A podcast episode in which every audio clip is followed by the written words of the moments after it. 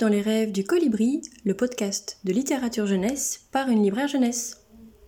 Je vous retrouve aujourd'hui pour le tout premier épisode, qui sera également la première chronique nouveauté de la série Coup de cœur. En ces temps incertains, s'évader peut s'avérer difficile. J'ai alors repensé à un album dont le thème m'avait touché en plein cœur et fait vivre la plus belle des aventures, et ce, par-delà les mers, et sans même sortir de chez soi.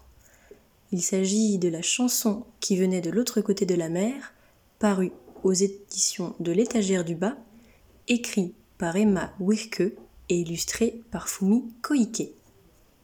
Une autrice suédoise et une illustratrice japonaise, voilà un étonnant duo pour une remarquable histoire d'héritage et de transmission.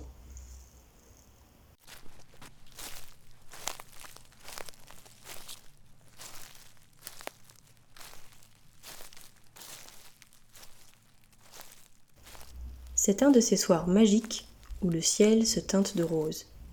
Un soir où personne ne veut se coucher. Grand-mère renard gravit lentement la montagne.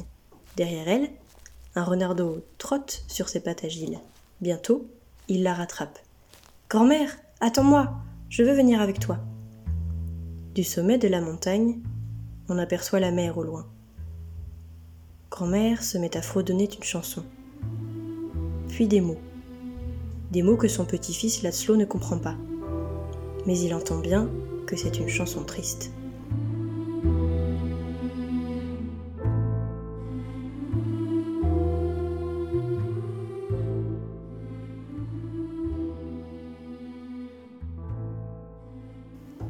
Voici les premières lignes de l'album.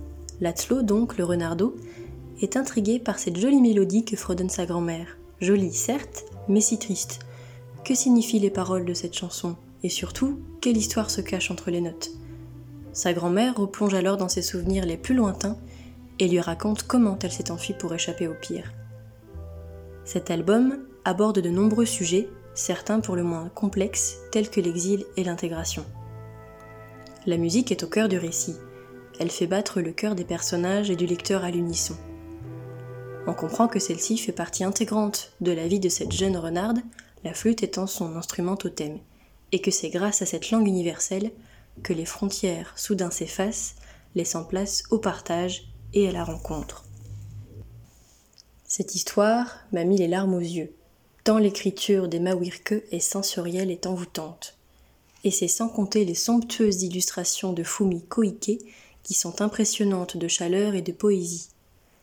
Les paysages, oscillant entre mauve et indigo, sont à couper le souffle. L'illustratrice mêle habilement gouache et acrylique pour un rendu tout en texture et en relief. Les livres qui parviennent à émouvoir de la sorte sont uniques, incomparables. Ils réveillent un souvenir, une émotion endormie chez le lecteur pour faire place au chamboulement le plus total. Ce livre bleu tempête, au dos jaune toilé, a d'ailleurs bien remué des choses en moi. L'exil de cette renarde fait d'une part écho à l'actualité, mais également à quelque chose de plus intime. L'histoire de mon propre père, qui lui aussi a voyagé par-delà la mer pour se reconstituer un foyer. Et l'art n'est jamais très loin d'un tel bouleversement de vie.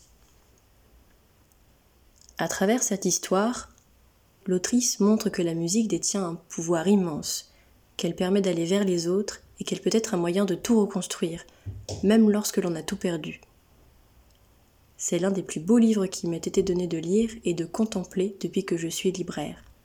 Et c'est, sans aucun doute, le plus beau titre du catalogue des éditions de l'Étagère du Bas. C'était Les Rêves du Colibri, le podcast de littérature jeunesse par une libraire jeunesse.